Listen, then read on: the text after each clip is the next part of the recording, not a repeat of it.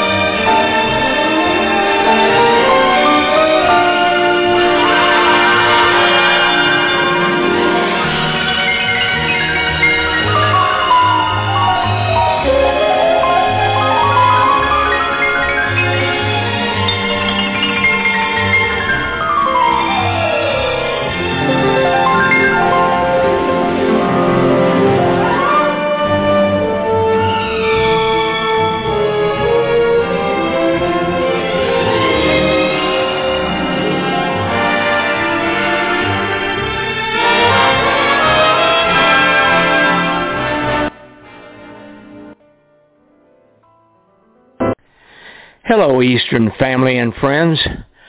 Welcome to Memories of a Great Airline as told by the people of Eastern Airlines. Kind of a long title, but it says what the show will be about. Stories about the people and friends of Eastern over the history of the airline. Your storytellers will read stories found in several Eastern publications such as The Repartee Magazine of the Retired Eastern Pilots Association, The Wings of Man, The Wings of Many, The Silverliners Magazine for the flight attendants, News Wings, which started it all with Pitcairn Aviation, and many more. Stories that tell the history of the many departments of an airline. Men and women performing their duties that made Eastern Airlines the great airline it was. Pilots of the early history of the airline that were asked to fly their open cockpit biplanes into the night skies, into good weather and bad weather, fog, rain, and snow, with the most crude instruments compared with today's high-tech cockpits. Roads, railroad tracks, and the early radio ranges filled with static were their only means of navigation. Landing at night with only the glow of flare pots put out earlier by ground personnel was a challenge that modern-day airmen cannot fathom with their full automatic landing systems. We owe much to these heroes of aviation progress. Maintenance performed by the early mechanics dealt with fabric airplanes, needed to be patched, and engines with the complexity of the internal combustion engines, needing constant repairs day or night, broken down in pastures like fields of grass and weeds. No matter what the weather, the mechanics under the direction of Mister Johnny Ray always came through to keep the airline in the air. Hostesses were hired once passenger airplanes came about, like the Condis, uh, Con, uh, Curtis Condor and the Kingbirds. They were introduced to the traveling public. From the early hostesses, as they were originally called, to the stewardesses in the fifties and sixties, to our present flight attendants on the jumbo jets carrying several hundreds of passengers in a single airplane. These professionals are the first responders when an aircraft has an emergency and to protect their passengers that could even cost them their lives. From just showing up at the airfield to catch a flight to their destination to the marvels of the modern-day reservation system which Eastern Airlines pioneered in its early development that allows for even booking your flight and seat from the comfort of your own home today. You've got to sell seats to stay in business, in the words of our beloved president. There has to be an ass in every seat. The airline excelled in sales and marketing. These men and women gave the airline prestigious businesses, business such as the official airline of Walt Disney World in Orlando, Florida. The airline of so many firsts, it would be hard to list here, just to mention a few. Uh, the first Boeing seven twenty-seven flown by Eastern, the first wide-bodied aircraft, the L ten eleven, the first air shuttle, the first Boeing seven fifty-seven, and many, many more.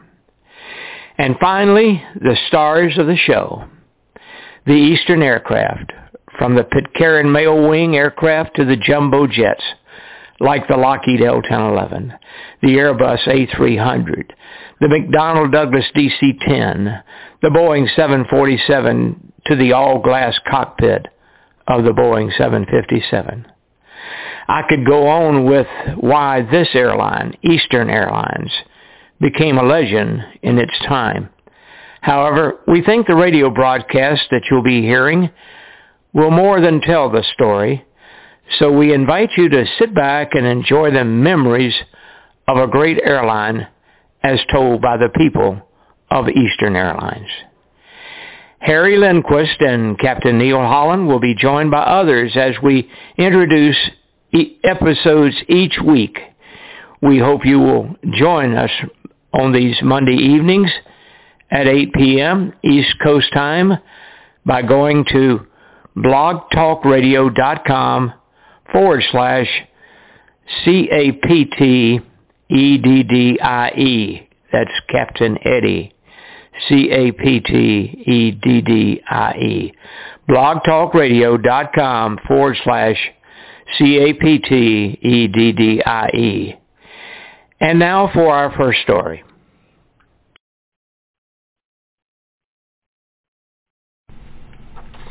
This next story comes to us from the files of the REPA magazine.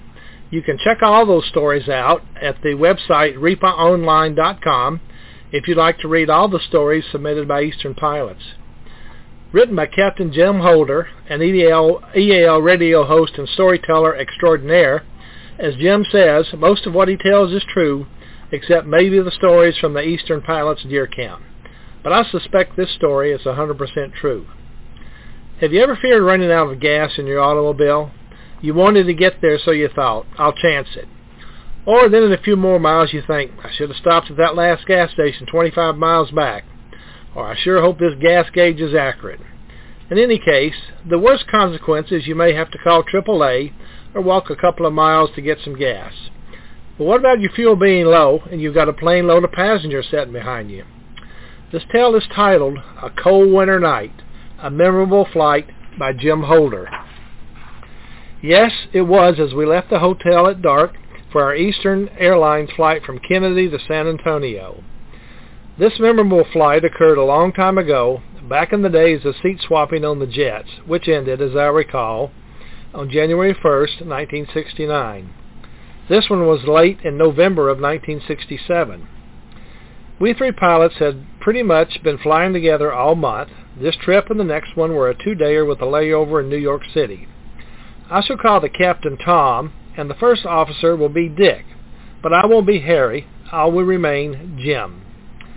Now, I was a bit senior to Dick, but as we had flown together most of the month, we just swapped evenly, and so it worked out that the second day of this trip, I was sitting side saddle, flying as the second officer.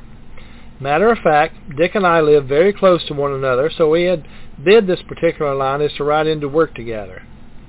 As stated above, this was a long time ago, before the days of Bow Wave and other such later revisions to the ALPA contract that allowed a pilot to exceed the monthly hour maximum. Because of that, Tom, our captain, was worried about losing his last trip, our next one, as he only had about twenty minutes or so to play with. Go over that, and he would not be able to fly his last trip, thus losing about thirteen hours of pay. Of course, he might be able to pick up a lesser-paying trip, however. It probably would be a bad one that he would not like, but he, as he was very senior, he surely could get a trip of some sort. But he was quite fix, fixated on this and had been worried about it the entire trip. Arriving at dispatch, we learned that not only we had a one hundred fifty mile per hour headwind for most of the flight, but also the main runway, landing east at San Antonio, was closed, and the I L S for the other one, landing to the northeast, had higher minimums, those being three hundred feet ceiling and three-quarter mile visibility due to non-standard approach lights. The only good news was that San Antonio was reporting three hundred and three quarter and was forecast to have the same weather way past our arrival time. We had a heavy load of passengers, so the dispatcher wanted to set up a refueling stop at Houston, also our alternate airport, which Tom immediately rejected, as this would certainly cause him to lose his last trip of the month.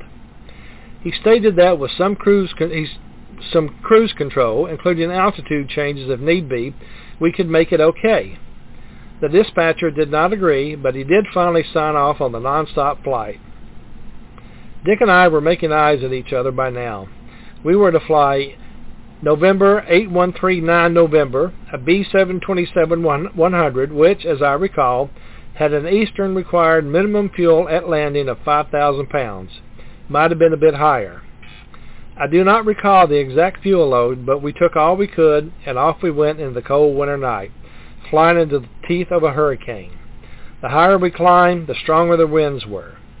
We finally reached our planned cruising altitude of flight level three fifty, and there were the winds right on the nose at one hundred fifty knots.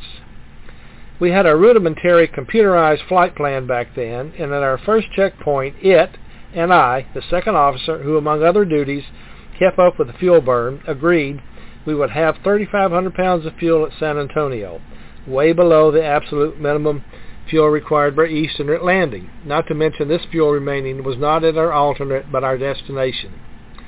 Of course, I immediately advised Captain, Captain Tom of this, which at least got his attention. As my figures and the flight plan agreed, he decided it must be true. But to my surprise, he just decided to slow down, save fuel, he said, and press on to San Antonio.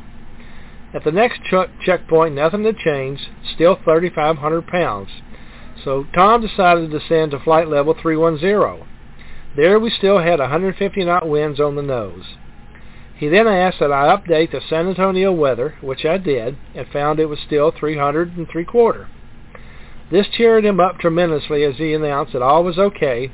We would enter a straight-in downwind, make a one hundred eighty degree right turn back into the northeast runway, and be at the gate just a few minutes late. The next leg to Atlanta would be way under schedule due to the strong tailwinds we would have, thus he could fly his last trip with us. I looked over at Dick, who had not said a word, expecting him to support me. I could see concern in his eyes, but still he was silent. Now we were coming up on Knoxville, and I was getting very antsy. I recalled being the brand new, keep your mouth shut, you're on probation co-pilot back in June of nineteen sixty-four when Captain Charlie Mardican and I initiated Eastern D C seven B unscheduled service into Waterloo, Iowa, after wandering around the upper Midwest for hours and hours dodging storms. I clearly recall the final fifteen or so miles of that flight being in the clouds with all the tanks showing empty. I swore then that would never happen to me again. That story is also told in the REPA magazine. It's called Waterloo in the two thousand one spring-summer edition of Repartee. Over Knoxville, nothing had changed. Weather the same, fuel still thirty-five hundred pounds, a little over one thousand pounds per tank, and Tom still re- determined to press on to San Antonio. I slammed the back of Dick's seat as I was making this report to Tom, but again, his only contribution was to look concerned. Coming up over Memphis, I again checked the weather. Same. Projected fuel on arrival. Same. And calmly reported it all to Tom. He just stared straight ahead. I then stated, this is exactly what I said to the best of my memory. Captain, it is okay with me, but on to San Antonio if you want to. Tom turned to me and smiled, and I said, but land in Houston and let me off. He asked if I was serious, and looking him straight in the eye, I assured him that I was. He turned to Dick and told him to get clearance to Houston for a fuel stop. Never said another word to me. We refueled and flew, flew on to San Antonio, where the weather was still three hundred and three quarter, and arrived at the gate with sufficient fuel to have flown safely back to Houston, had we been unable to land in San Antonio. Almost due east, some one hundred sixty-five nautical miles. We certainly could not have done it with thirty-five hundred pounds. Captain Tom was not on the next trip, of course, and not only did he not speak again to me that night, but whenever we would pass in the hall or crew schedule at Atlanta, he would ignore me. We never flew together again. Now, like many stories, this one has a sequel. Later, in nineteen seventy-four seventy-five, I was elected Atlanta's Council Number seven Vice Chairman and First and Second Officer Representative. As such, I got many calls concerning matters that some Eastern pilots would rather discuss with the ALPA fellow than with the company. Late one night, I got such a call from Captain Tom. He had had a problem with a certain first officer, and rather than call the chief pilot, he called me, the first officer rep. I told him that I was aware of this fellow's behavior and would give him some more guidance and counseling. Tom then said, again, this to the best of my recollection, "Jim, do you remember that flight into San Antonio?" I replied that I certainly did. He then said, "You were right." I thanked Tom and told him I had waited a long time to hear him say that to me. I am proud to say that from that night on, every time, and there were many, until his death, Tom would, at Atlanta luncheons, meetings, and parties, go out of his way to shake my hand and talk to me. This is the way such stories should end. After a long business trip, the last thing you need is a hassle at the airport. That's why Eastern has one-time check-in. It's like going from the curb directly to your plane, because Eastern can give you boarding passes for your entire trip the first time you check in. One-time check-in.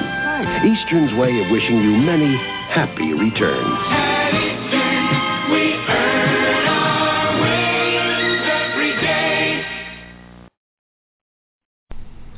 Eastern's last flight took place over thirty years ago.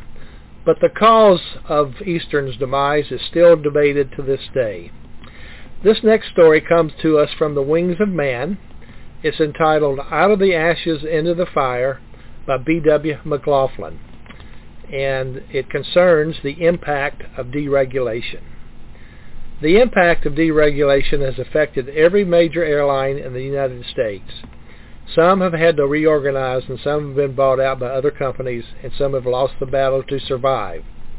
In nineteen eighty-three, the trauma experienced by Eastern Airlines was nearly disastrous for the airline, with a financial loss of one hundred eighty-three point seven million dollars. President Frank Borman, in a letter to all company employees, said, "Part of the reason for the loss is that we spent most of the year fighting one another rather than the competition.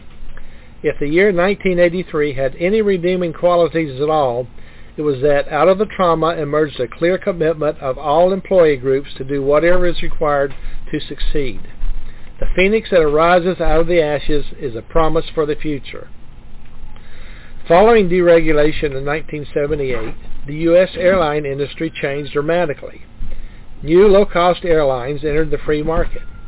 As a result of this competitive impact, many companies failed during the transition from a regulated to deregulated industry. Flight attendants were a vital workforce involved in the Eastern trauma. Eastern was unique in its employee involvement and ownership.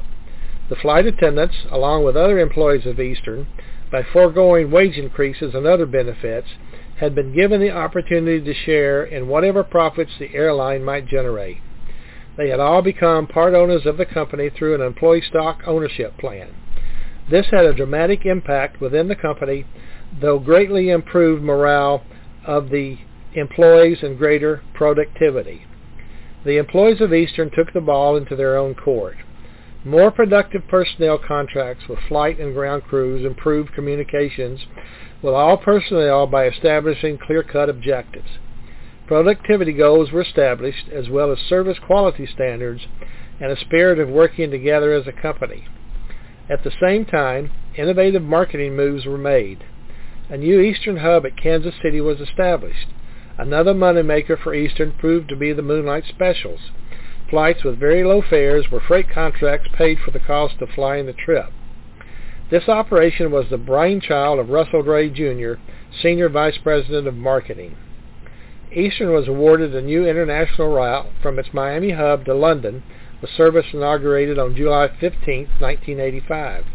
As Miami was a major hub, this new service gave U K passengers access to most U S markets and connections on the easterns of the Caribbean islands, as well as to Central and South America. First-class passengers to London were introduced to Golden Wing service, a seven-course dinner consisting of caviar and lobster served with champagne, a Caesar salad, and standing rib roasts with vegetables. Fruit and cheese were served, followed by dessert or English trifle and international coffees. Excellence in dining was keynoted in all cabins. Exec- executive service offered dinner and breakfast served on china and with linen. Economy class passengers received hot towels and a choice of dinner entrees, as well as a continental breakfast. For a while, Eastern rose out of the ashes of near disaster to spread its wings. Profitability, however, was short-lived because of a highly competitive operating environment and the continuing high cost of Eastern's labor force. Wage concessions gained from employees were only temporary. With no long-term wage concessions from employees, the airline found that in February nineteen eighty-six, it was able to meet and service its debt and remain a viable company. Eastern's management and the board of directors were forced to sell the company to Texas Air. The rest is history. A sixty-year-old airline ceased to exist with the demise of Eastern Airlines on January eighteenth, nineteen ninety-one. But the Wings of Man still exist in its many em- former employees' hearts. This is from a nineteen ninety-one interview with Major General B W McLaughlin, former Eastern Airlines Vice President of Marketing and Sales, New York, republished from Footsteps in the Sky by Helen McLaughlin with the author's permission. Ella's Beef Easter's Radio Aircheck and Classic T V Channel. Feel the seconds, feel each minute. As the day goes by, feel yourself in it. It's a good day to up and fly away. It's so easy to do. Eastern's got the right time and the right way.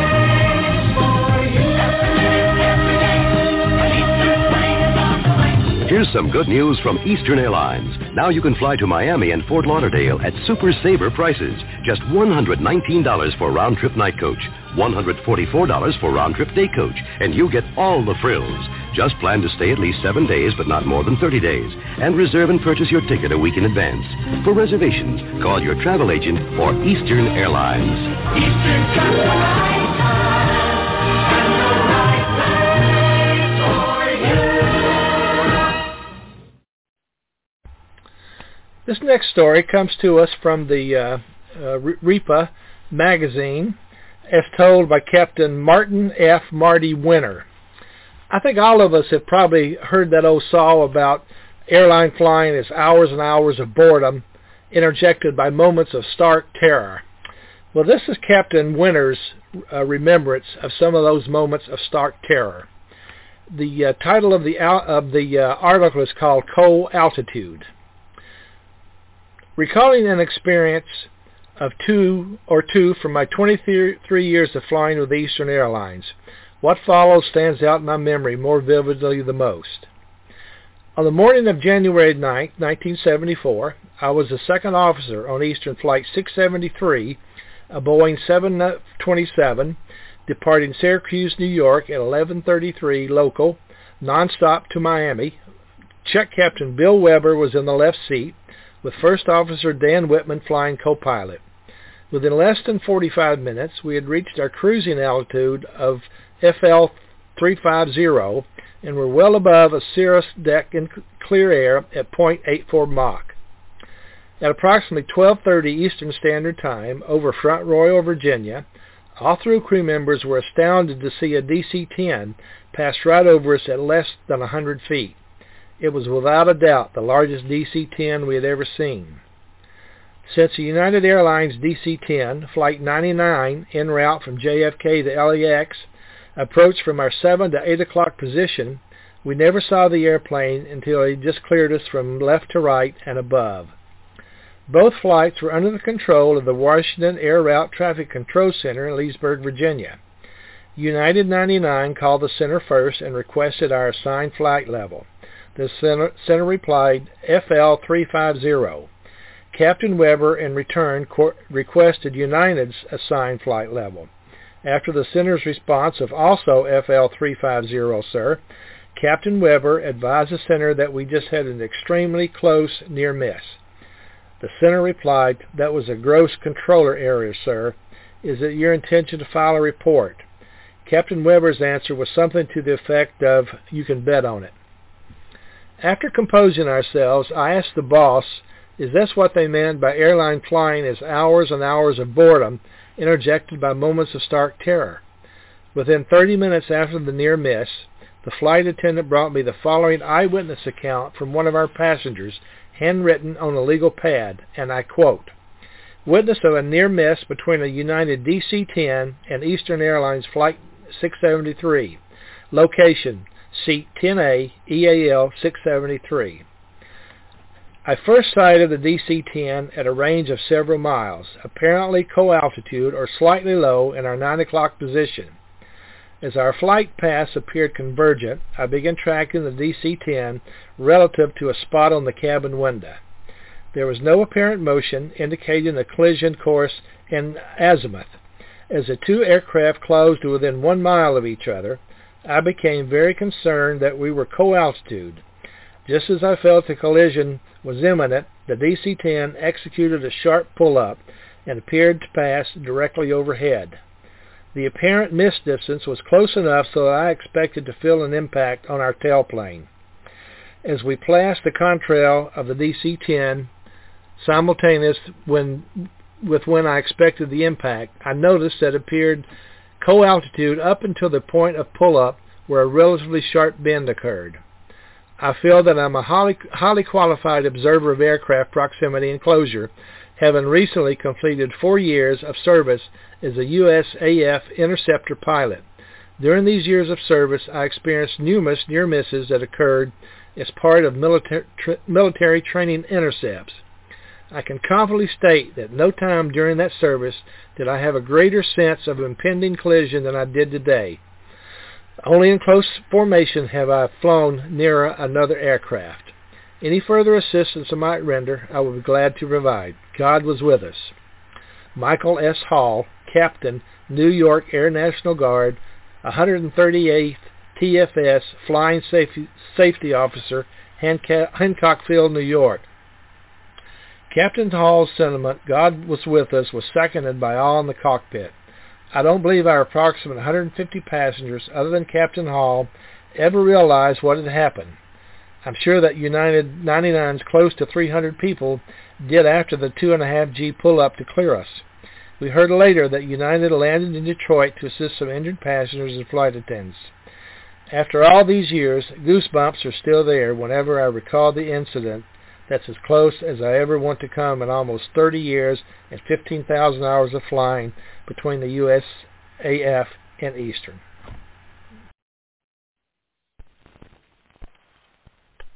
Hey, funny face. Hi. Guess what? I'm going out of town tomorrow to the sales conference. Out of town? Can't they send somebody else? No, honey. It's my big idea about the conveyor. Well, can't you send them a letter? Uh-uh. Or a phone call? Smoke signals? No, honey, it's my idea about the conveyor, and I've got to be there to present it in person. It's a big opportunity. I know. I'm very happy. Got your tickets? Eastern Airlines. When will you be back? Same day, tomorrow night.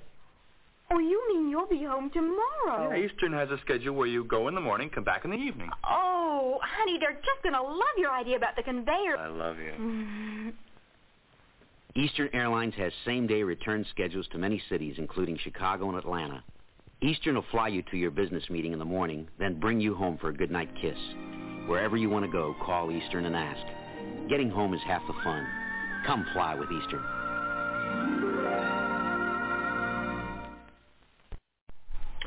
This next article we have is from the book, The Wings of Man. It's the first article in the book. It was written by Mister George Hamilton. George was not an Eastern employee, but he had over forty years of uh, career in the aviation industry. This is his just uh, uh, personal observations. The article is Falcons, Hockey Sticks, and Whisper Jets by George Hamlin, Eastern Airlines, A Personal Viewpoint. I never managed to experience the full horror that Eastern purportedly became during the period of decline that led ultimately to its failure. Tales of dismal service, inept operations, lost baggage, et cetera abounded, but during my numerous trips over the years on E A L, I never witnessed what apparently was obvious to numerous pundits, as well as much of the general public, if popular accounts of those times are to be believed. So, at the outset, let's be clear. This narrative is intended to celebrate the life of Eastern, not to heap dirt on the coffin. Much ink has already been applied to the printed page that falls into the latter category. Suffice to say that the carrier's demise resulted from internal internecine warfare, coupled with a change in regulatory philosophy that replaced what was known as the failing business doctrine, uh, which was used a number of times during regulation to justify merging a weak airline with a stronger one, with the prospect that an airline really could fail. During nineteen ninety-one, it would be illustrated three times, as, in addition to Eastern, both Pan Am and post-deregulation entrant Midway would also cease flying.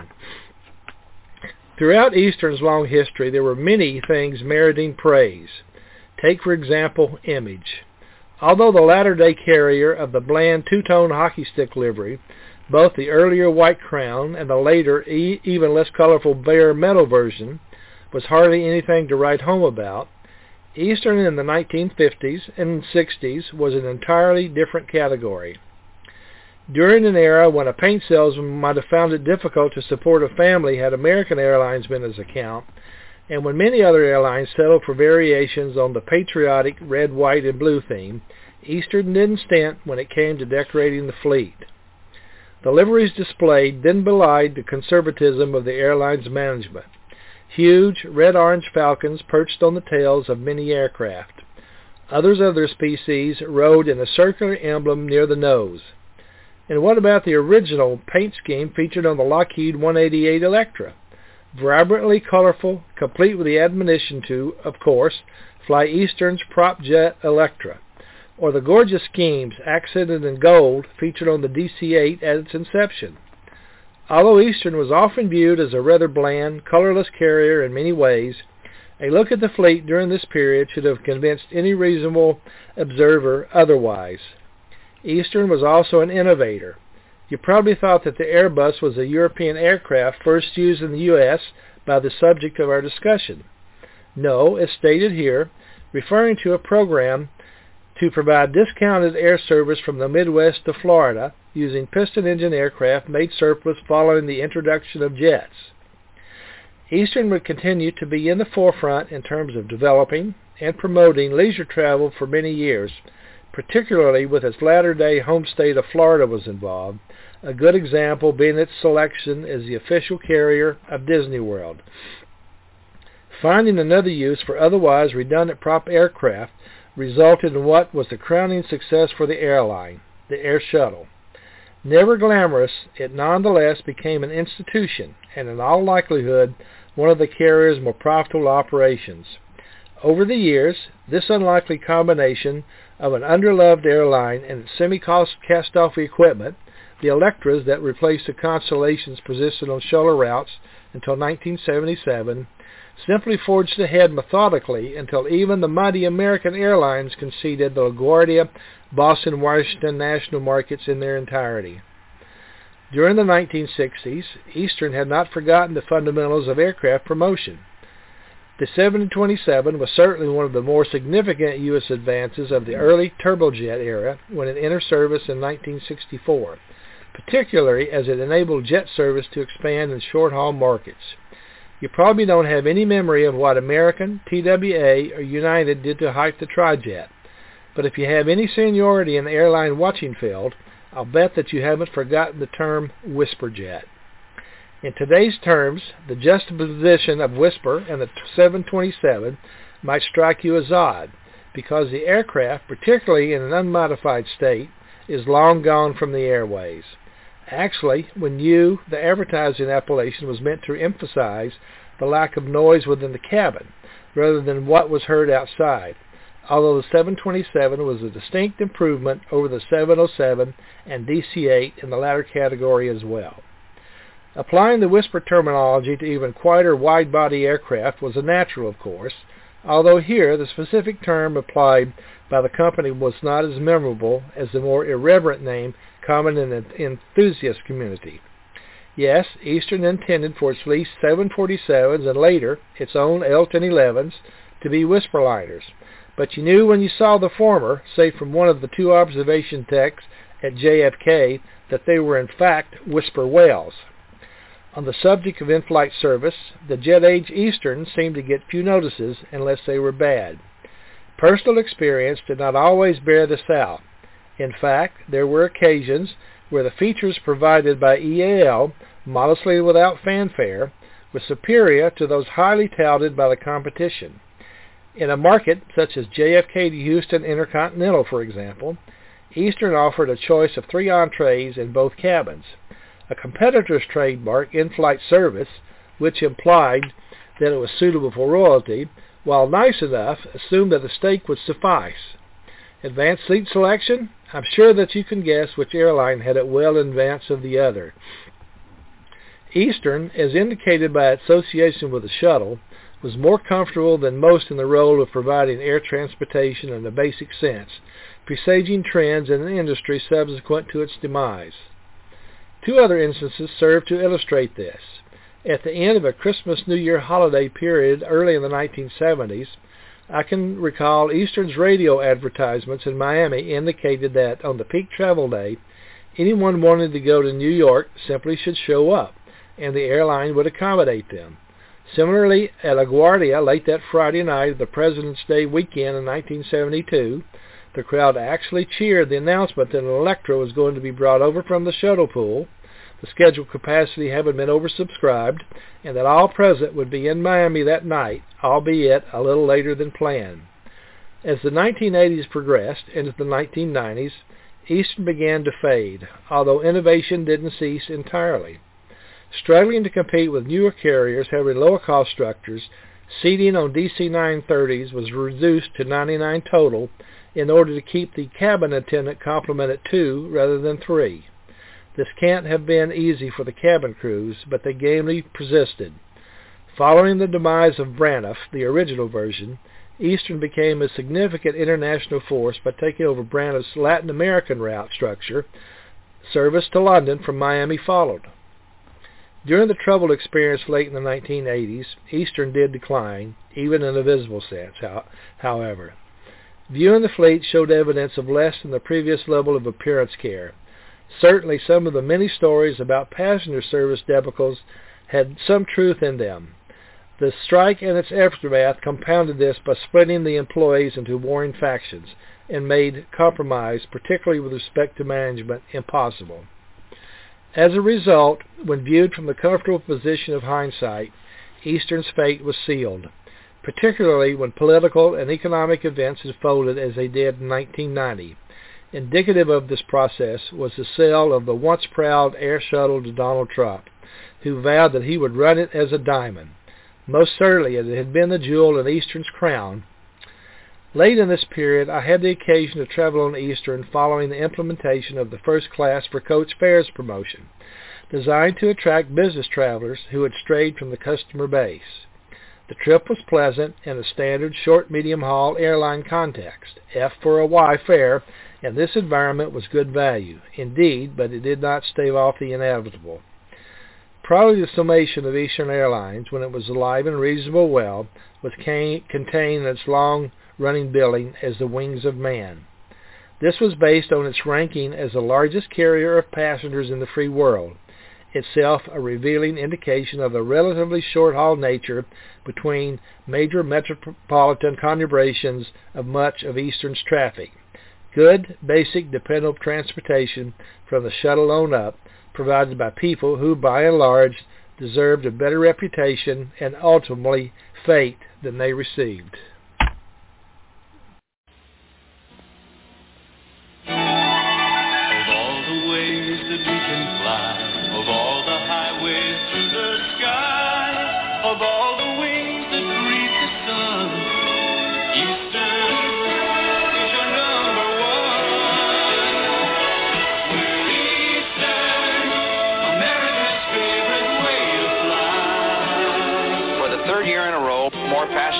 Eastern than any other airline in the free world. If you've helped make us America's favorite way to fly, we thank you. If you haven't flown Eastern recently, give us a try. We'll show you we really do earn our wings every day. The pride of Eastern shining through, we earn our wings by serving you. We're Eastern,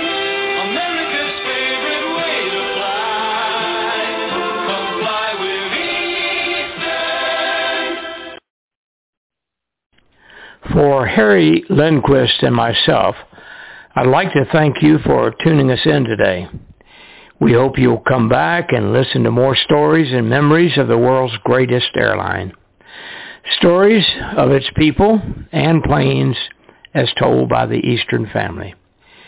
If you missed the eight p.m. scheduled radio show, don't worry, as it will be in the archive on the Internet about fifteen minutes after broadcast. You can go to www.blogtalkradio.com forward slash Captain Eddie, C A P T E D D I E, the same way that you tuned us in to listen to tonight's episode one. The episodes are listed by numbers, with the highest number the latest to be broadcast. If you have a story about Eastern Airlines that you'd like to share with others, why not send it to us?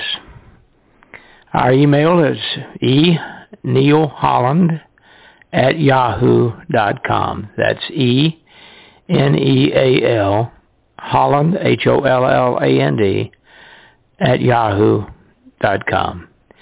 We'll record it and give you the credit on the air. Now, until next week, we'll sign off with this familiar theme music of our great airline, Eastern. Good night to the Eastern family.